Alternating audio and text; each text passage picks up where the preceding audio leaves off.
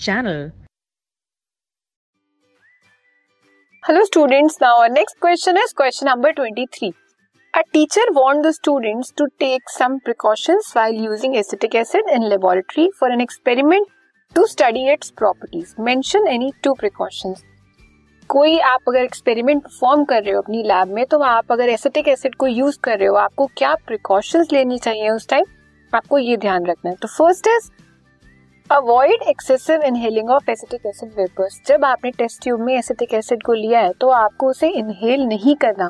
थोड़ा सा स्मेल करो, उसके बाद उसे रख दो, क्योंकि उसके वेपर्स बहुत ज़्यादा पंजेंट होते हैं, वो आपको बहुत ट्रबल प्रोवाइड करा सकते हैं, ठीक है? तो जब आप एक्सपेरिमेंट परफॉर्म करोगे तो आप एसिटिक एसिड के वेपर्स को ज़्यादा इनहेल नहीं करोगे। Next is do not use laboratory burners और open flames in this experiment जब आप एसिटिक एसिड को यूज़ कर रहे हो तो आप बर्नर्स को ज़्यादा यूज़ नहीं करोगे और ना ही कोई उसके पास मैथस्टिक लेके आओगे। बर्निंग मैथस्टिक क्यों? क्योंकि जो हमारा एसिटिक एसिड है, वो बहुत जल्दी कैच करता है फायर को। आपने देखा होगा रेस्टोरेंट्स में जाते हो, कभी नूडल्स बनते देखिए, उसमें क्या होता है? वो विनेगर डालते हैं। Vinegar is nothing it is acetic acid तो जब वो विनेगर डालते हैं, वो फायर को कैच करता है। करता है ना, वो बहुत ज़्यादा फ्लेमी सा वेव देता है।